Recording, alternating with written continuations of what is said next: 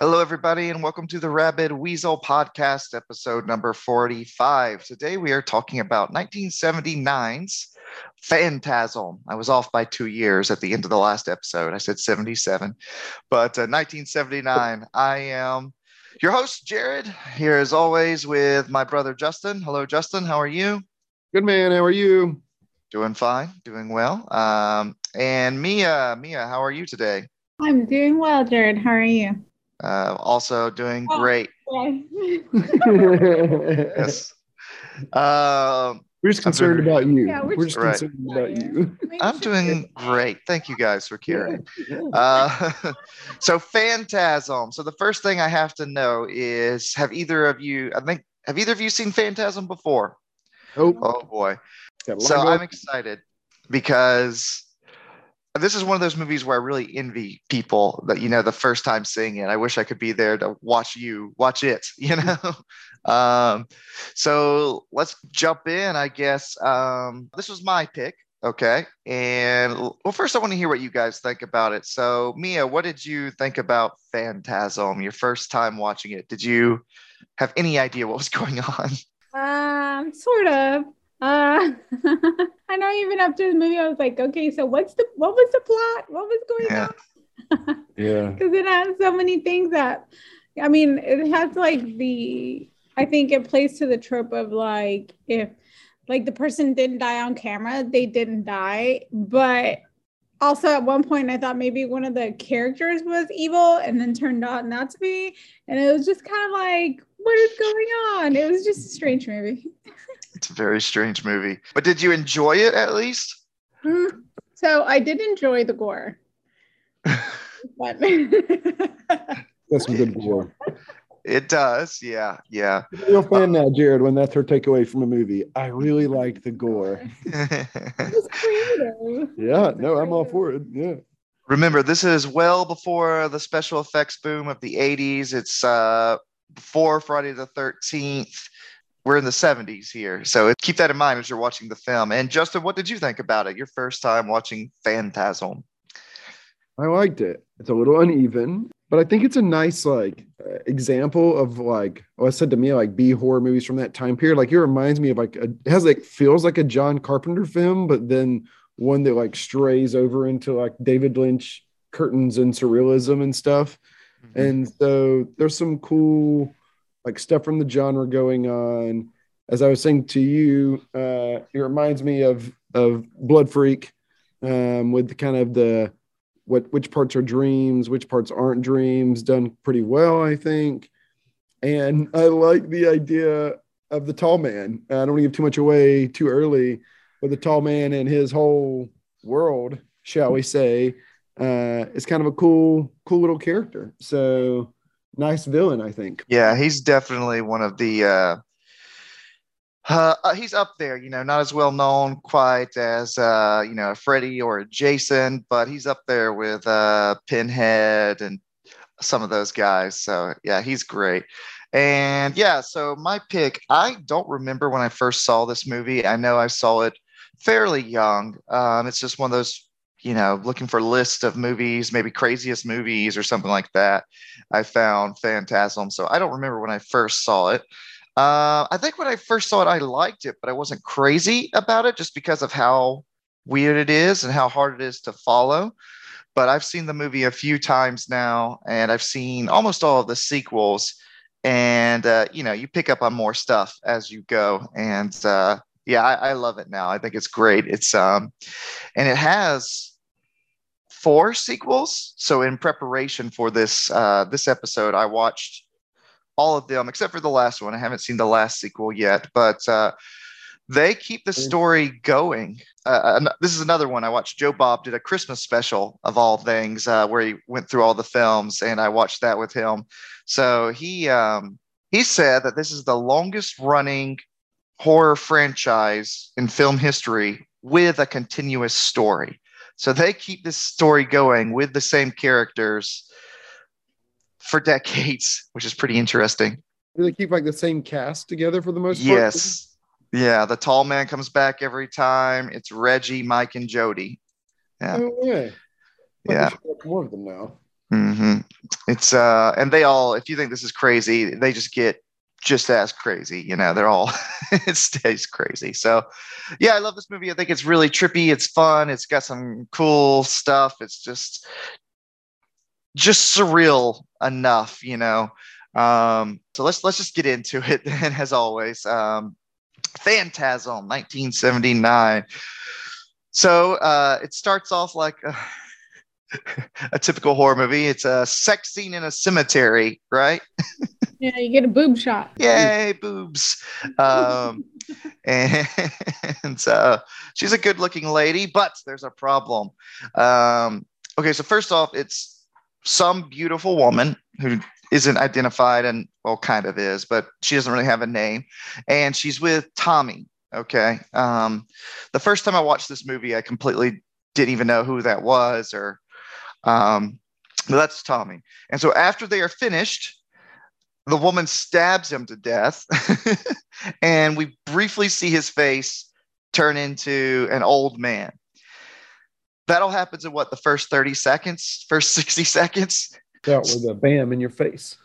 So, one thing this movie does so well, I think, is it does have a lot of these really short scenes. And before you even know what's going on, it's over and you're moving on to something else. So, yeah, pay attention when you're watching this movie, or you'll be even more lost than you definitely will be anyways. Um, so we go to a funeral home where Tommy's two friends, uh, Jody and Reggie, believe that he has committed suicide. I don't know how many people commit suicide by stabbing themselves in the chest, but uh, somehow they think he's committed suicide. So we follow. So Jody here is just so everyone has it in mind. Jody is the older brother Reggie is the friend who drives the ice cream truck, who's half bald.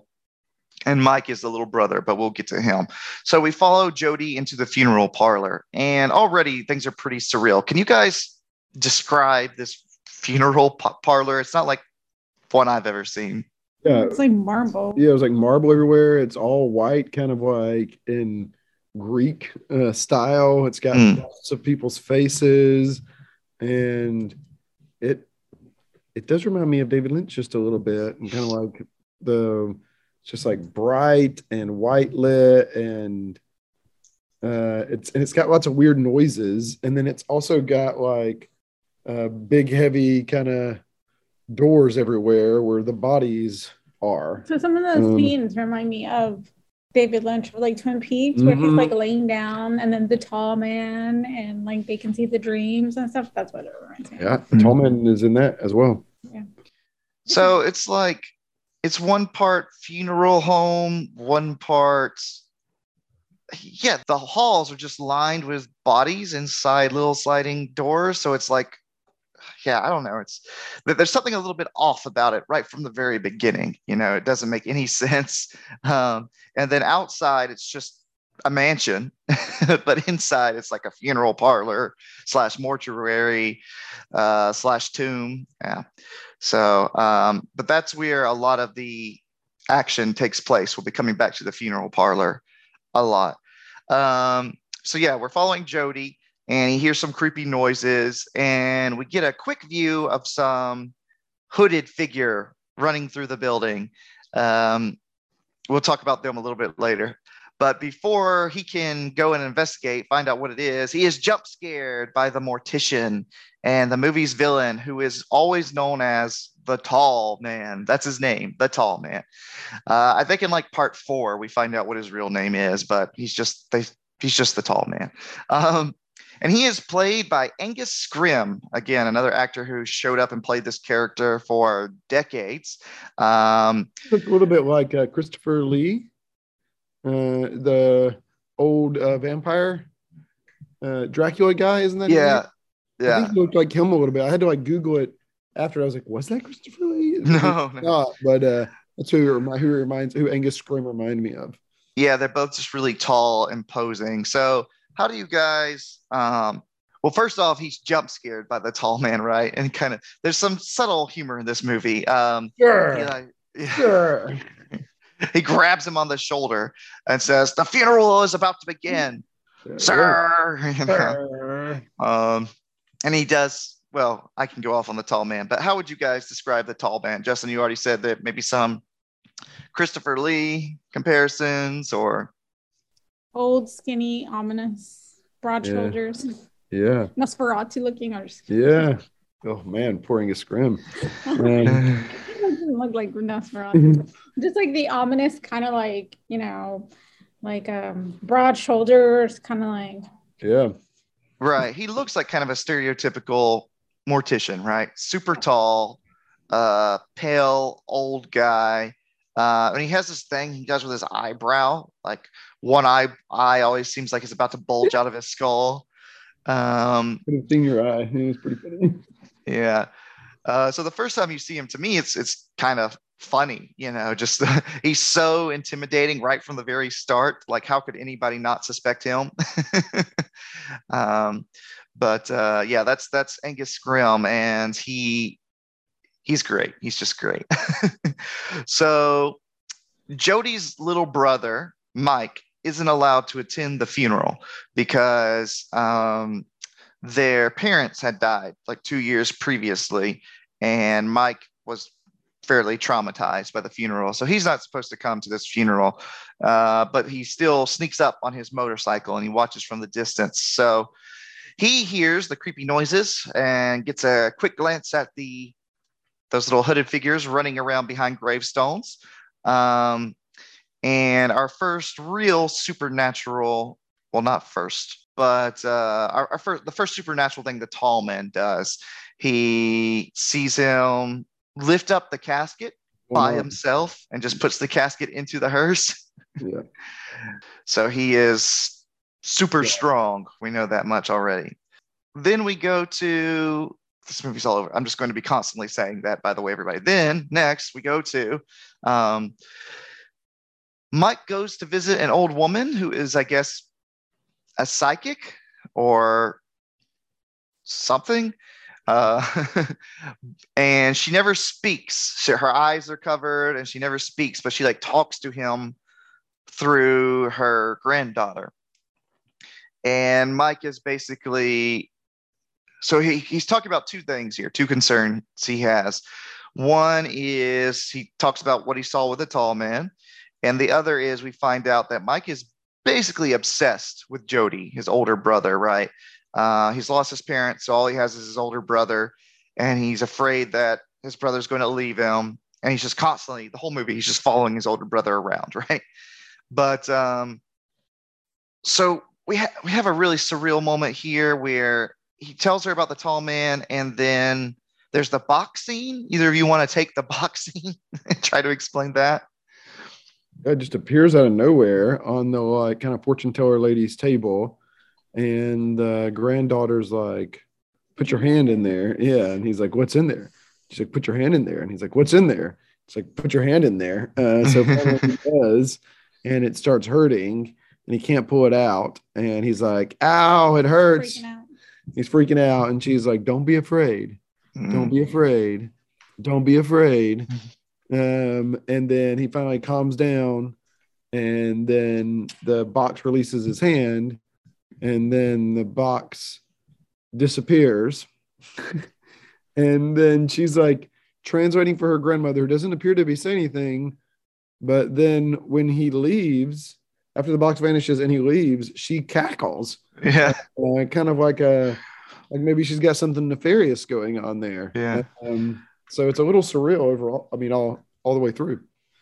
Yeah, it, it makes no sense. But the message that we're supposed to get is don't fear. And this is this scene, I think it had already been done before, or someone else did it later. The whole put your hand in the box, don't be afraid, so you can take it out thing. Yeah. I'm not sure where that's from, but Reminds me of Dune. Oh when he puts yeah, his hand in the box yeah, with the yeah. lady. Dune did the exact same kind of thing.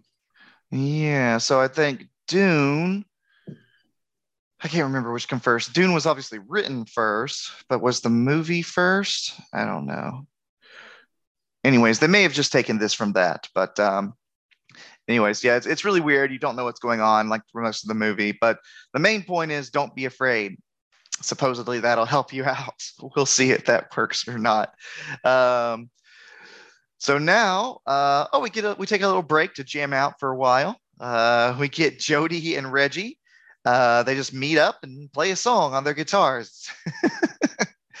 um, so apparently, these guys were all real folk musicians. They had a band or something before they got in the movie. So you know, they're they're really musicians and know how to play and everything.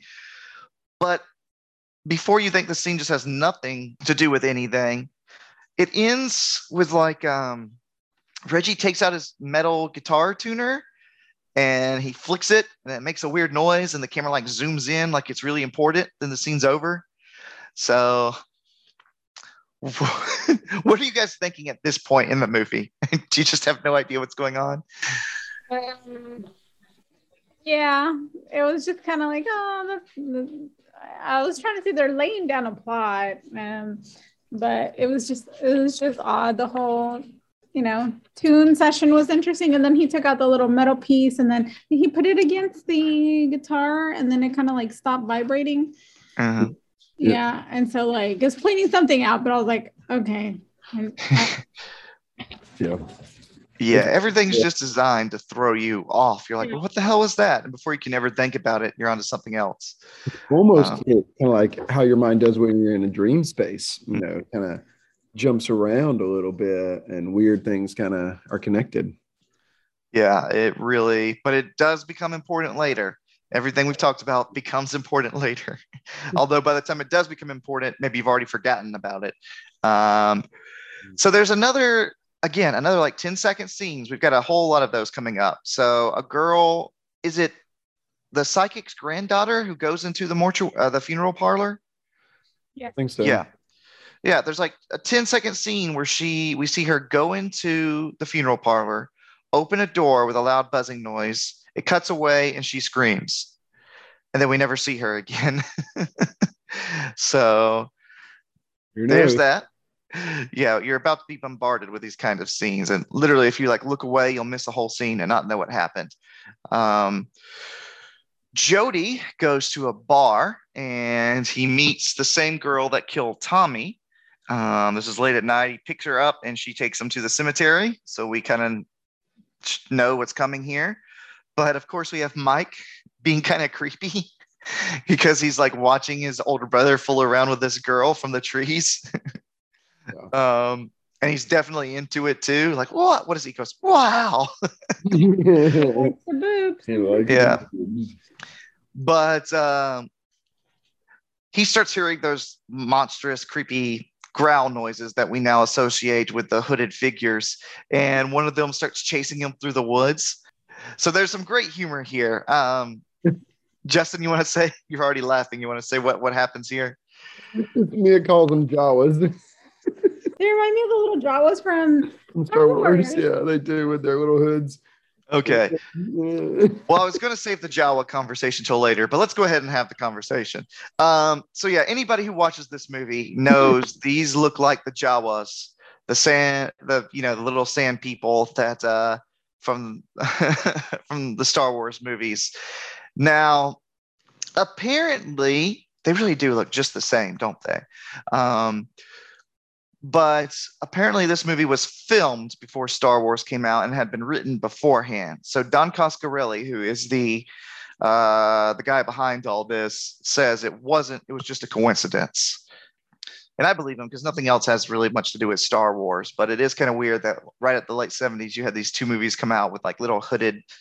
You know, they have another one that I didn't really think about that is not not real. I mean, there's definitely like primitive droids in this movie that are attack droids. Yeah, we'll, we'll get to those. One of the most famous parts. Not So- that different from Star Wars either, actually. Just That's also true. Yeah, now that you pointed out. Um, but uh, so we'll get there. Where are we? Oh yeah. So Jody's making out, fooling around with the girl in the cemetery. His brother's being a, a voyeur and watching him, and and It's like comes running through the cemetery. yeah, that's the greatest part. So we cut to him. We cut to Jody making out with this girl uh, in the cemetery, and then suddenly Mike comes running past at full speed, screaming. And then just to make it just in case you're not sure if it's supposed to be funny, Jody lifts his head up and goes, "What the heck?" And he's holding the girl's panties in his mouth. so Run away with them still in his mouth. Oh yeah, I think my brother's got some kind of problem. he runs after him. Um, but of course, when Jody catches up to Mike, he thinks he just has an overactive imagination, even though he's kind of seen these things too. So maybe he should, I don't know. But, anyways, when he gets back to the girl, she is gone. Um, there's a quick nightmare scene here that I really like, uh, where Mike Mike is in bed and I guess he's having a nightmare. Suddenly, his bed is in the cemetery, and the st- tall man's just standing over him, and zombies reach out of the graves and start pulling him under. Again, 10 seconds, but it's a really cool shot. Um, the tall man just like leaning over him. What do we get next? Uh, oh, another several in a row here. Mike sees the tall man. All of this, this is just, we're describing this as it happens, by the way. If you haven't seen the movie or haven't seen it in a long time, this is exactly how it goes. You know, it happens very quickly. You just get all these random scenes, uh, very short, quick scenes, one after another. So next, Mike is in the downtown and he sees the tall man walking down the streets. Um, and the tall man passes by Reggie's ice cream truck and it lets out a bunch of really cold air. Now, I'm going to throw it to you guys. What the hell's happening here? What, what is the tall man stops? What is his expression?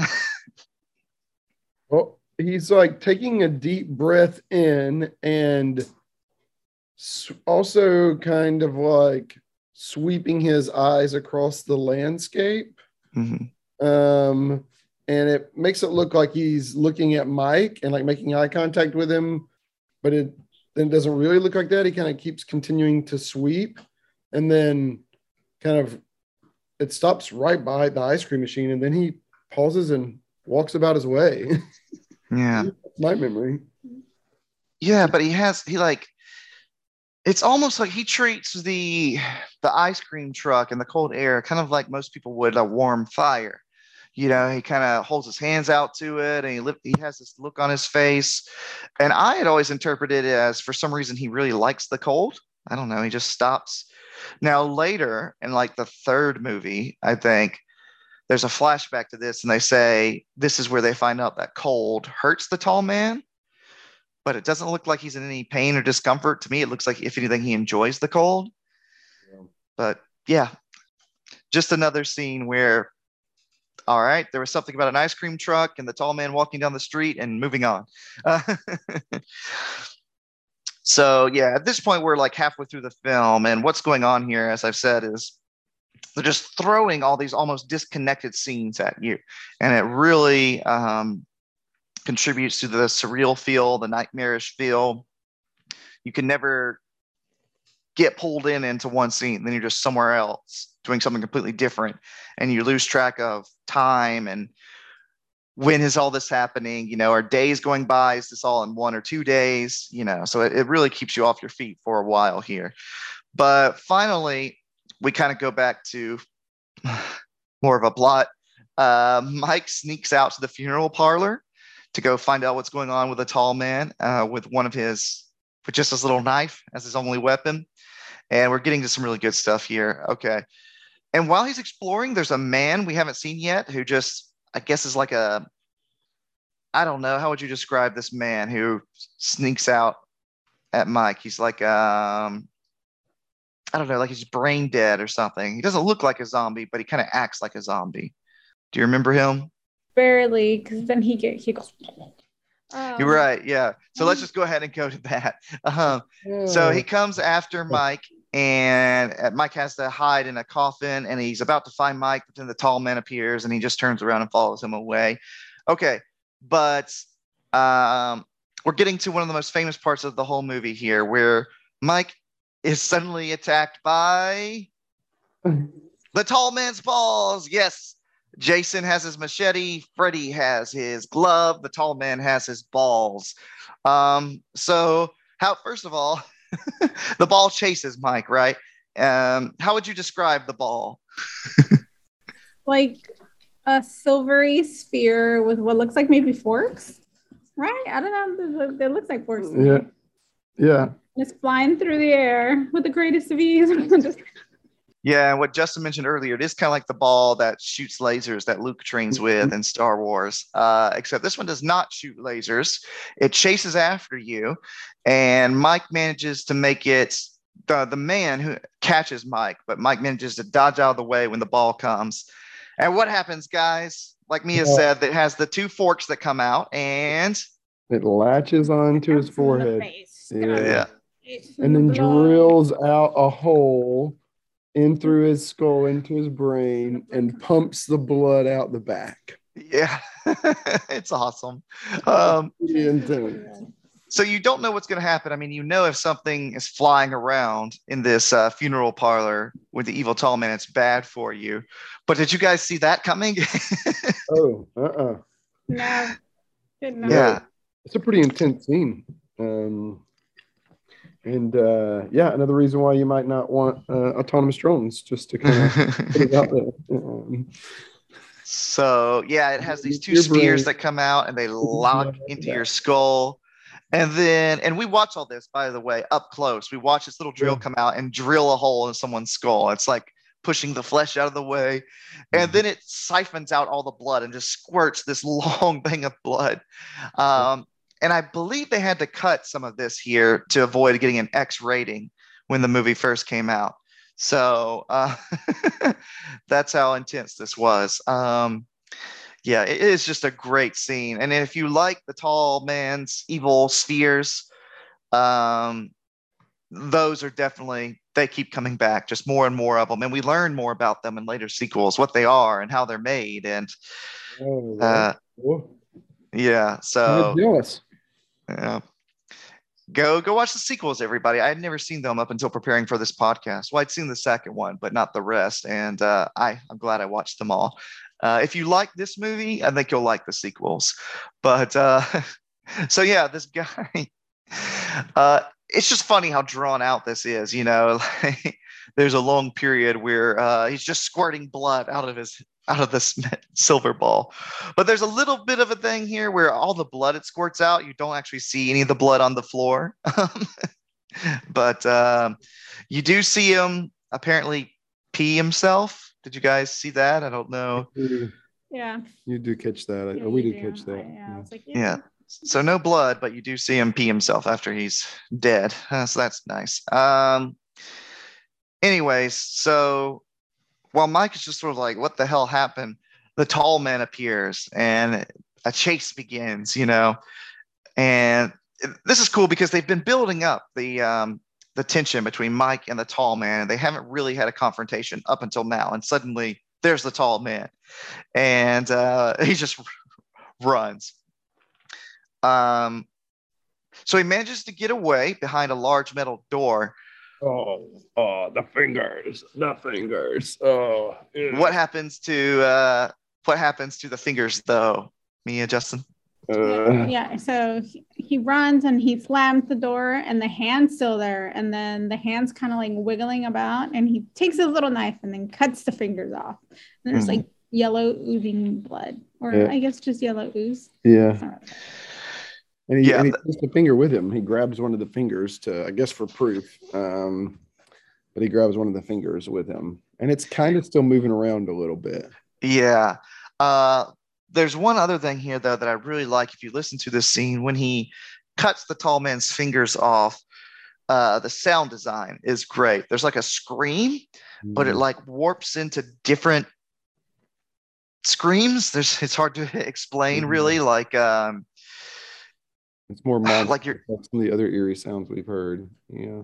yeah, like what you're dealing with here is not just a man. There's something more to him, and there's all kinds of these weird screams, and you're not sure. Like, is the tall man multiple beings, you know, or what's going on? But yeah, he grabs one of the fingers. Uh, he's almost caught by one of the small uh, hooded things, but he gets away. So the next morning, he shows Jody the finger in the box, which, as you guys said, uh, is still leaking. We'll call it blood, but it's it looks more like mustard. The tall man's blood is like yellow mustard goo stuff. Um, but inside the box, it's still moving around, just a little finger by itself. Okay, Now, I do want to throw this one over to you, Mia. So, do you remember?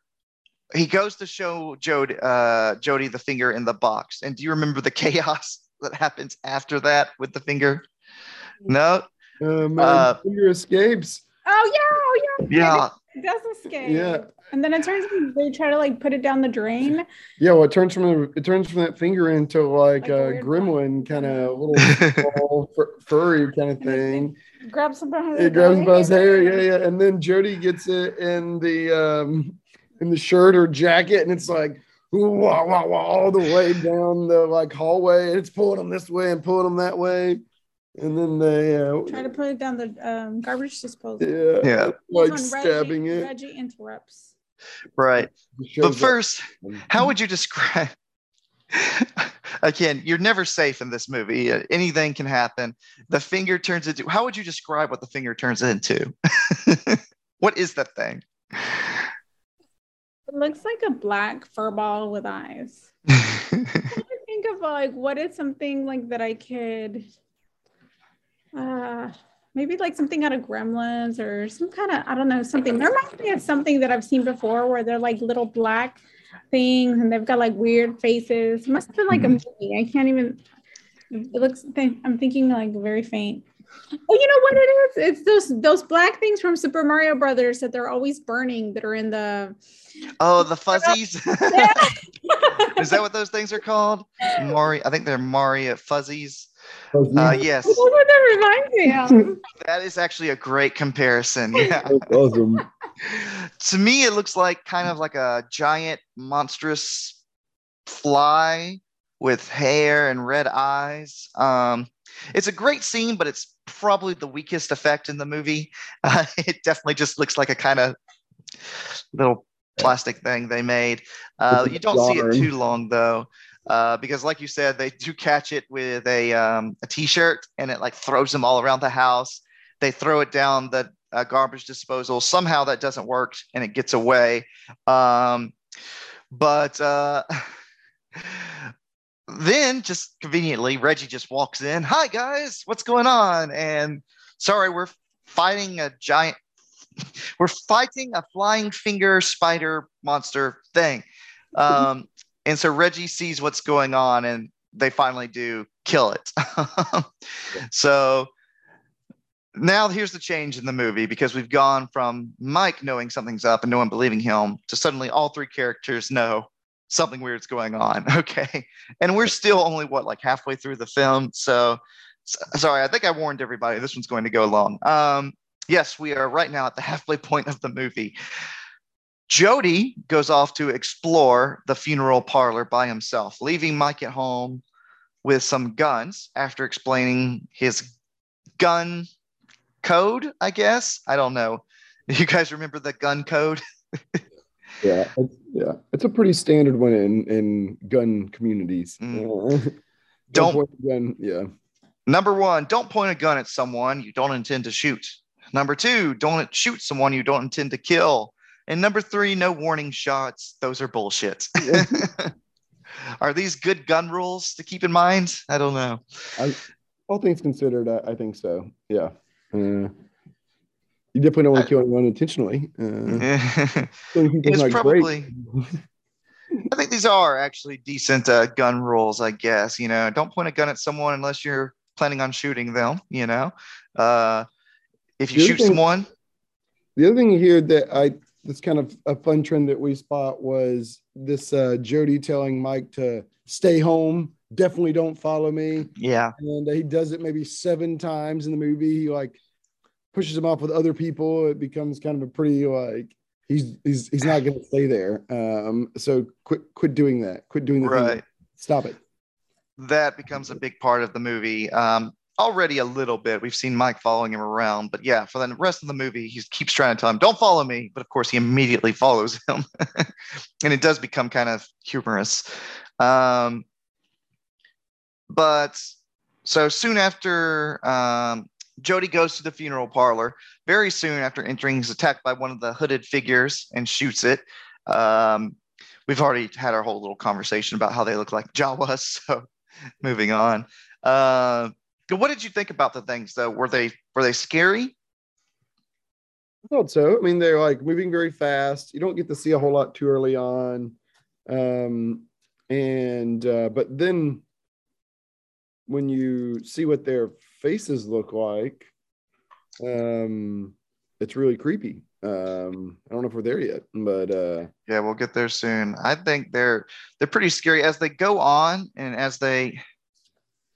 I don't know. The, the, the things they do a pretty good job of keeping them scary because they're stronger than you expect and they're fast.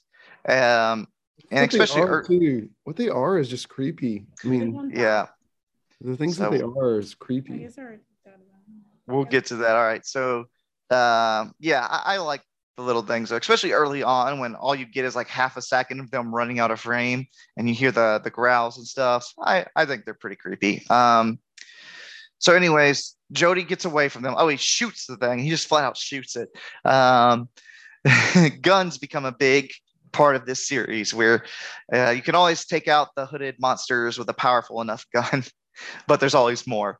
Um, in the next movie, Reggie has a quadruple barrel sawed off shotgun. Uh, It shoots four shells at once and it's sawed off. It's the most int- intimidating gun ever.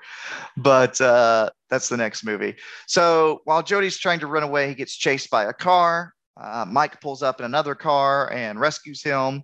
And we have a chase scene. So Mike's driving. this is pretty cool. It, the movie just is like an action movie for a little while here. Uh, with Mike driving the car and Jody is like standing up outside of it and shooting at the car that's chasing him. And he shoots out the window and he shoots out, um, he, he causes it to crash into a tree. So they think that no one's driving the car, but when they go to investigate, it's one of the little dwarves. And um, they we finally take the hood off one of the dwarves and see what its face look like looks like. And what's the twist here? Eh, first one. Tommy. Tommy. Yeah, it's uh Tommy, Tommy, but it's not normal Tommy. What's happened to Tommy? He's a zombie. Tommy's a zombie. Tommy's a zombie. Yeah. So all we know at this point is that it's Tommy, but he's shrunken down into one of these monsters. But they also mentioned that he still is heavy. So there's still as much that's how the things are so strong.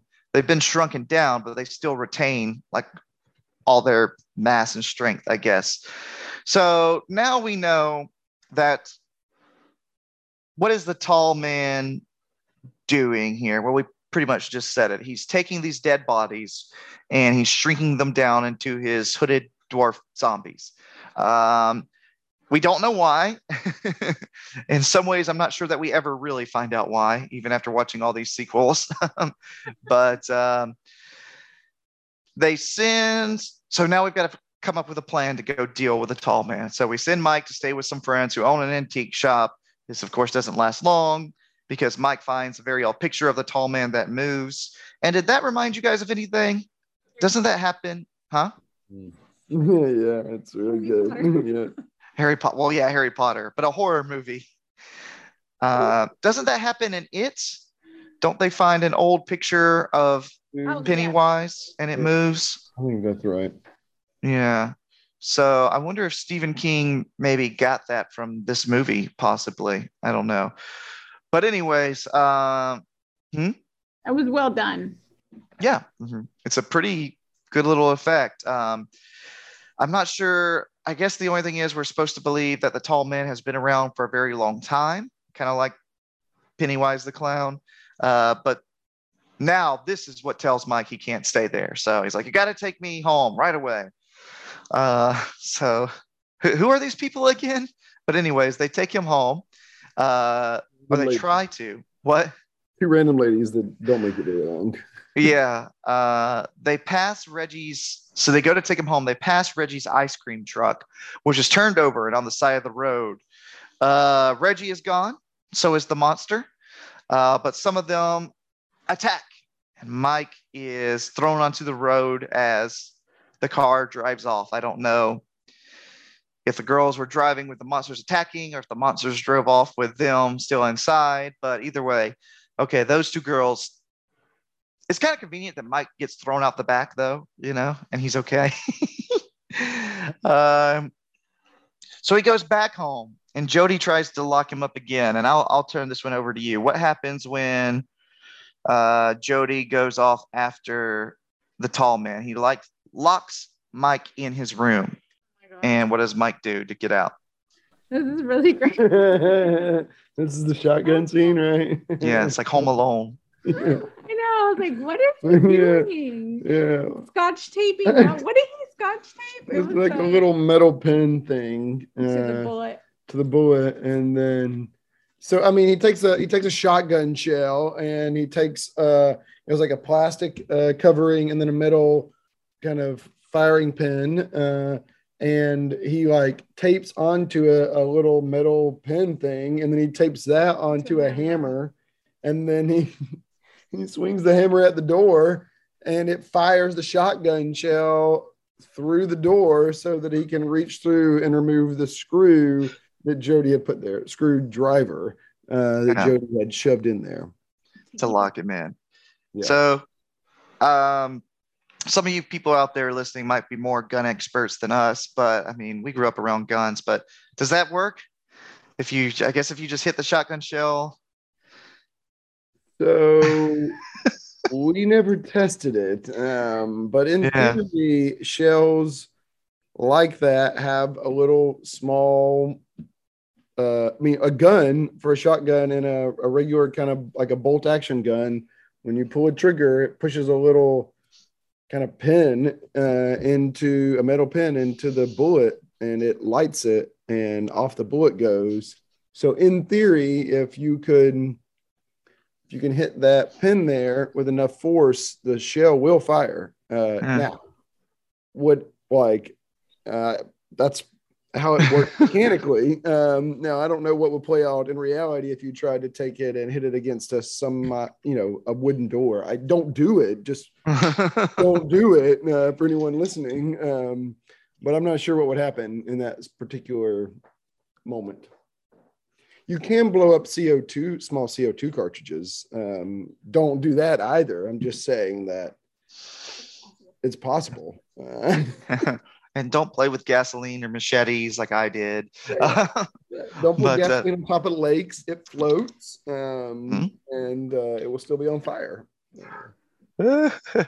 yeah, yeah. How did we survive our? Uh, Apparently. anyways, but uh, yeah, don't try this. The shotgun shell could also just explode and damage your hand, put out your eyes. I don't know. Sure, 100% don't do it. Independent of whether it might work, it won't look like it did in the movie. but it's just it's just funny to me because this is twice in a row now where we put Mike away and Mike immediately escapes. You know, uh, again, watching this movie for the first time, I'm like, wait, what, what's going on? There was a shotgun shell, and huh? Yeah. um, yeah. So, anyways, oh yeah. So now Mike goes after the tall man, and it's but he doesn't have to go far because as soon as he opens his door, there's the tall man, and the tall man grabs him and throws him in his hearse. And um, I was waiting for you. yeah, you don't get much dialogue from the tall man in this movie. So when he does speak, it's pretty cool. Um, I think this is is this the first time he speaks as evil tall man, and we know he's evil. There may have been one time earlier, but anyways, yeah, he just opens the door. He's there. Uh, Funerals. the funeral is about to start, sir. Sir. But yeah, but that's not him being evil, tall man. That's Yeah, him yeah, that's pretending to be a nice line. person. I think Yeah. this is only the second time he speaks since then. Mhm. Um, there may have been one or two words somewhere, but anyways, so he grabs him, throws him in the back of the hearse, and I like there's a as he's driving away, he kind of looks back at him like he's having the time of his life. He gives him this little look like, "Ha ha, this is fun. Yeah, I I kidnapped you." I. Uh, but how does Mike um how does Mike get out? Pew, pew. Oh, Yeah. he shoots out the window, he shoots out the tires, he jumps out of the the, the hearse, and the hearse crashes into a tree and explodes. Now, this is one of those film series where anytime a car crashes, it just has to explode, which I like. Um, you know, I, I'm I'm pretty sure if you just kind of drive into a tree, your whole car won't explode into a giant fireball. But um, in Phantasm World, anything is possible. Um, he goes to the funeral parlor. He's chased by another ball, but then Jody shows up, and you can destroy the balls if you shoot them. Um, um, and then Reggie's there. Going up again. yeah, so we're all just reunited, and Reggie. There's not really much of an explanation about what happens to Reggie. He's like, I don't know. I was just hiding, and then I came out, and I'm here. Like, okay, but we're getting to one of the coolest parts of the movie and where the surrealism starts to go up another level and you start to get a hint at what's going on with the tall man mike leads them to a door um, and we open the door and we go into a room all right how do you want to describe this room it's awesome Room with a whole bunch of barrels. uh-huh. And two metal poles. Yeah, it's bright white It otherwise. was making a vibrating noise, like a Yeah. really humming, overwhelming noise. Yep. Mhm. so we have just a perfectly bright room with barrels and what's inside the barrels Little people. Uh, yeah, all the people that had been disappeared. Yep, all the d- dwarves. They've been shrunken down. And then there's nothing else in the room except for these two metal poles or prongs, I guess you could call them. And the whole room is humming. So it's all very um very overwhelming, you know, with the sound and the visuals here. So these these two poles, what do they do? They what is their purpose? They're a, per, portal to another world.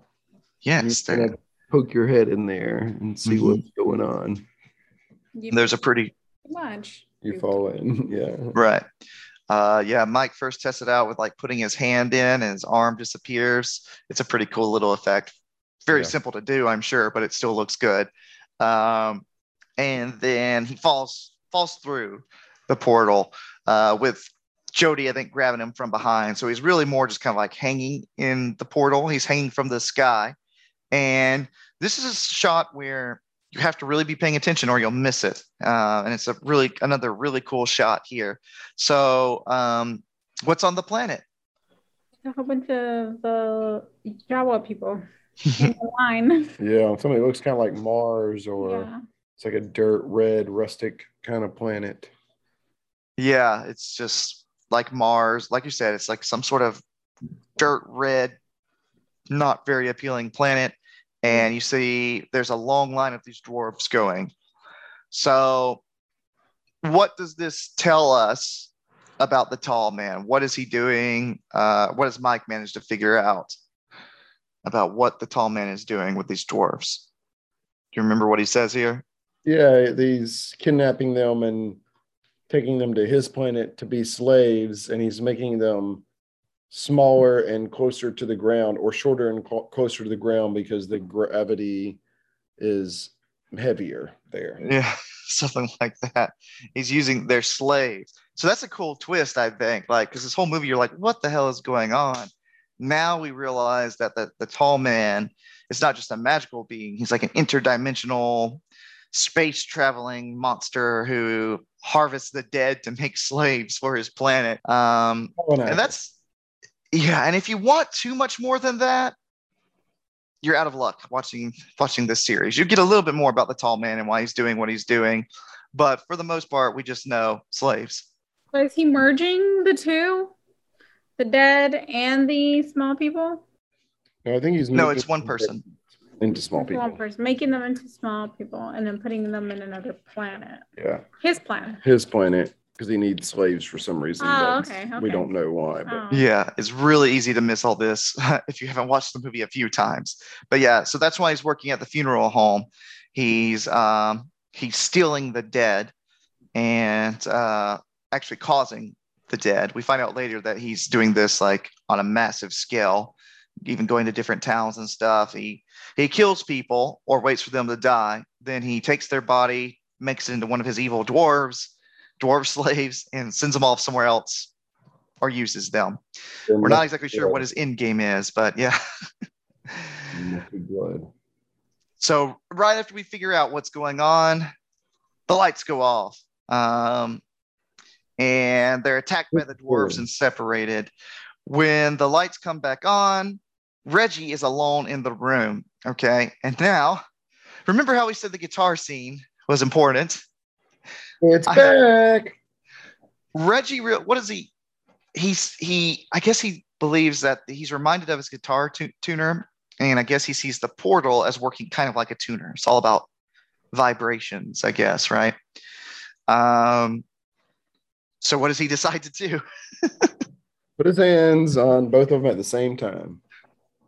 To stop the vibrations. I guess the idea being if you stop the vibrations, you destroy the portal or just turn it off. Um, just, That's not what happens. well, it seems to it does something. What does it do? It's It's uh, sucking everything into it. Yeah. And he Yeah. like barely climbs out, and then all the barrels start going towards it. It's like sucking them into it.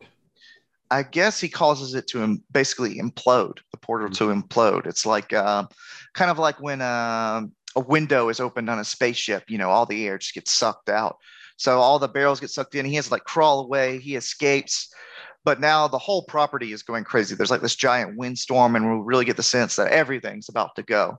Um, so things are moving pretty fast here. He escapes from the room. Um, the tall man we see reappear as the woman.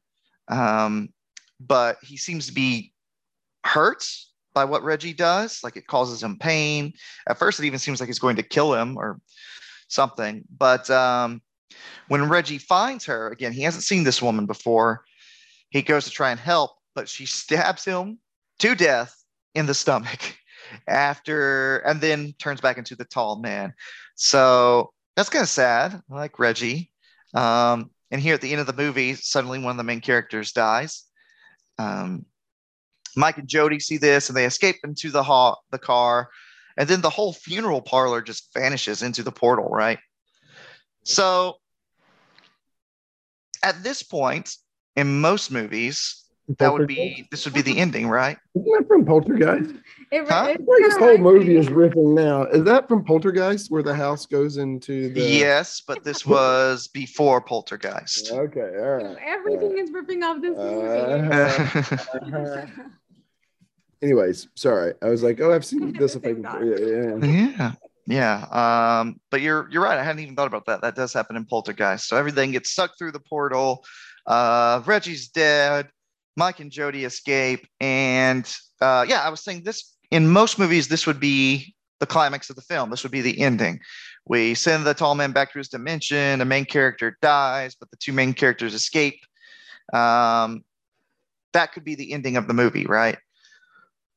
It's not. But it's not. It's not. This movie has what It was Three? all a. It was Yeah. all a it has like three or four endings, I guess. There's a lot of twists coming. Okay, so we we still have like 15 minutes left. Let's get through it. And I'm gonna have to skip over kind of summarize stuff really quickly here because this is going along like I knew it would. Um, now we Jody has a plan to get rid of the tall man uh, forever. He's what's his plan? He's going to Lead him to a trap in the old mine. Yes. He- There's an old mine shaft, apparently just in the middle of a pathway. and he's like, I'm going to camouflage the path. We'll trick the fall man into falling down the path. And it's a thousand feet deep. He'll never get out. Send him Um, straight to hell. and when the tall man immediately comes for Mike, Mike leads him on a chase. There's some cool stuff here, but um, ultimately, what happens is the tall man does fall into the trap, and Jody covers the pit with boulders. So that could be ending number two. You know, we could end with, oh, but maybe the tall man will get out. No. Now things get really weird. so um, then there's a twist. Again, if you're not paying attention, you're going to be so confused, and you'll be confused anyways. But we cut to Mike, and what's the twist here? He wakes uh, up. Yeah, He wakes he up. wakes he wakes up, and it's all been. It was all a dream. or was it? What was it? because who is he? He's talking to talking to Reggie, yeah, who's Yeah, still Reggie's alive. there. and he Reggie tells him that Jody died in a car crash, um, and um, this is like he's just been having a nightmare, and he's like everything's gonna be okay, and maybe they should just go on a road trip, um, to to take a break. Yeah. Um, So at this point in the movie, wait a second, wait a second. Reggie's not dead. It's Jody's that dead. Jody that is dead, and the whole movie, I guess, has been a dream, and it's Reggie and Mike. so before we get to the last twist, how do you feel about that twist? The whole "it was all a dream" thing. Do you like that or? No, Mia's shaking her head. You can't. I don't like it. I don't like it. I was like, what is going on? Yeah. I mean, it still leaves it uncertain in the end, of course, what the hell's going on, which I, Yeah. I like the Ambiguity. the ambiguity and the surrealism, but it is also uh, kind of, I mean, it's a little annoying, but it's all right. And in the sequels, it's never really clear how much was real and how much wasn't real. Um, so, yeah, this is all happening on a level where there's a lot of room for interpretation. But what we found out here is that it was all a dream. Mike's just traumatized from losing his whole family. Um, he's invented this whole tall man thing. So Reggie says, All right, pack your stuff. We're going to hit the road and just get out of here. Um, twist ending number four, last final twist. He goes up to his room to pack. And Mia, I'll let you take this one. What happens as he's packing?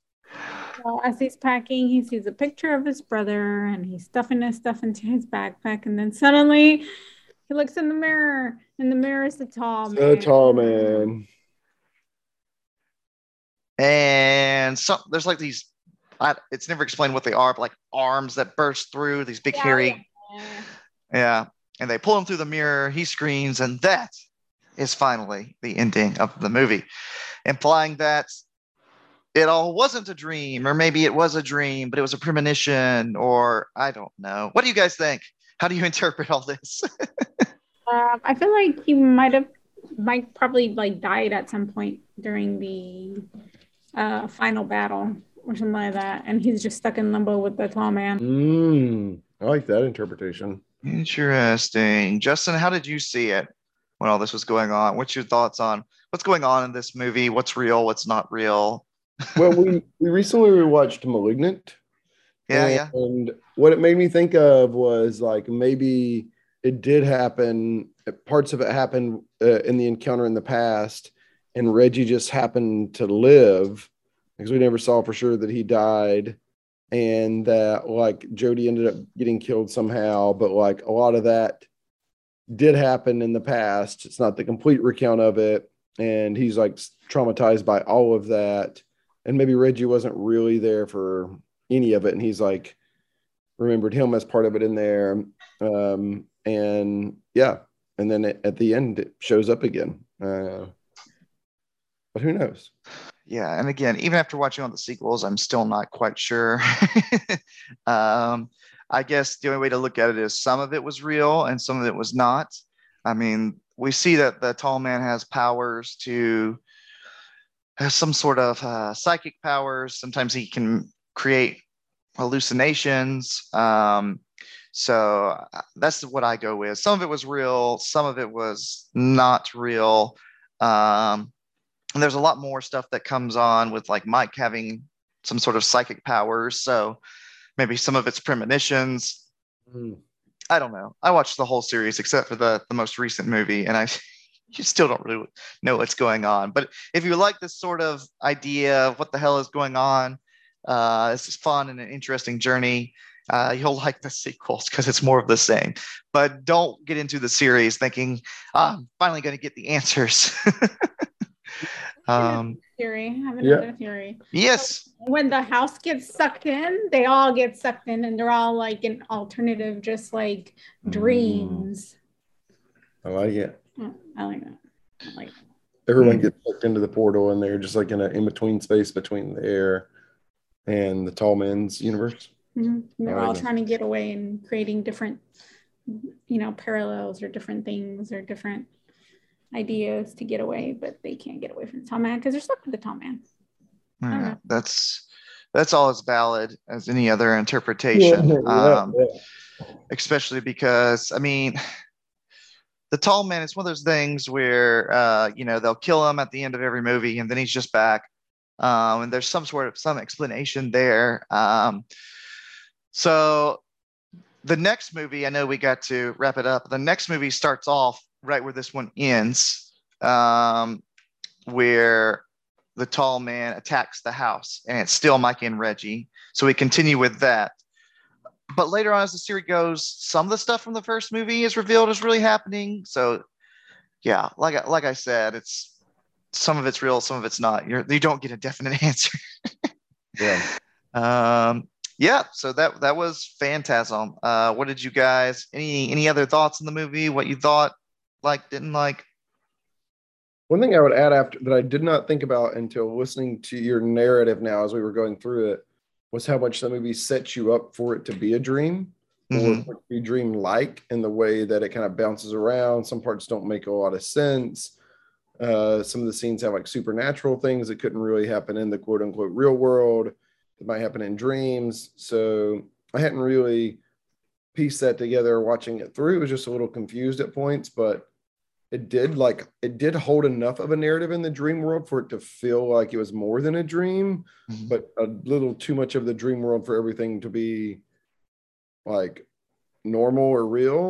And mm-hmm. I think, you know, listening to you recount it tonight made me realize how much how, how nice of a job the filmmakers do making it feel kind of not just surreal but like a dream um, and uh, and that way i think they did a really nice job showing that with how they you know made the film yeah it's one of those movies where if you go in wanting it to make sense you're going to be frustrated um, but when you see like you just said what they're trying to accomplish here they actually do a very good job um, yeah even from the very very early on with uh, the magical box that just appears and disappears, and none of that's ever explained. Um, that has nothing to do with the tall man. So we can assume the stuff with the tall man is just his magical powers, but the rest of the stuff, what's going on there? um, I also like that the whole, I guess, overarch, overarching um, message is from the very beginning. Mike has been told not to fear, and that's supposed to be what beats the tall man but i don't think that really works not being afraid doesn't really seem to accomplish anything even though that's the big message uh, context very much. Yeah. it does help him get out of the mud yeah. Yeah. by the lady yeah. but um, i don't think it really he works. keeps coming back for more all the same. Mm-hmm. so yeah but uh, still good advice. Yeah. Be brave. Yeah, yeah. Don't be afraid. It's general good advice. Um, yeah, that's just the first movie. Like I said, at some point we'll have to get to the sequels. Um, they're they're a lot of fun. Again, um, they keep with the the trend of this movie of not giving you that much information, giving you a little more, but really asking more questions. Um, you get more of the uh, the tall man stays the same. It's the same villain, played by the same actor. Mike comes back for a lot of the films. Even Jody comes back, I think. Uh, I don't know if he's in the second one or in the third one, but Reggie Reggie really becomes the main character uh, throughout the series, believe it or not. Um, yeah, so it's great stuff. That's Phantasm for 1979, especially kind of a lower budget film. Um, I think it's great. I love this movie. I think I didn't quite get it when I was younger and first saw it, so I was like, "Oh, that's cool." The the ball thing was cool, um, some cool visuals, but now I think I really appreciate it. All right. Any last words on the Phantasm before we reveal our next pick? Yeah, for those killer drones. Yeah. Go watch the sequels. Like I said, I watched the whole thing on um, one of Joe Bob's Christmas specials. He covered the whole series except for two. They skipped two for some reason. Uh, so you can watch the, the whole series there with his commentary, but watch two also. Um, so coming up next, I don't know. Frankenhooker. Yeah, I don't know. Was that one of your picks, or I know that was also a request? That was a fan request, wasn't it? I put it in on behalf of the fan request as one of my Yeah. picks. Um, so this is this is for our fan What a funny name. who requested Frankenhooker to me directly. Um, and um, this is to you. It'll be sent to you at some point. So looking forward to it. Yeah, uh, Frankenhooker. That is 1990 by Frank Henenlotter. It's the same guy who did Basket Case, which we talked about a little bit in the Malignant episode. He also did Brain Damage. Uh, yeah, the little brain parasite that gets you high, but also makes you kill people. Uh, I'm I've never seen Frankenhooker, um, but I've it's been on my list for a long time. I'm really excited about it because his other movies are a lot of fun. So Frankenhooker. All right, thanks again, guys. I hope everybody enjoyed Phantasm. Um, be sure to like us on social media, all that stuff.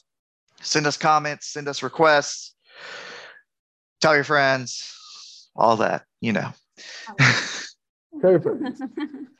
All right, man. Good to see you. Thank you. This was fun. all right. Goodbye, everybody. Thank you. See you next time. Bye, everybody. Goodbye. Goodbye.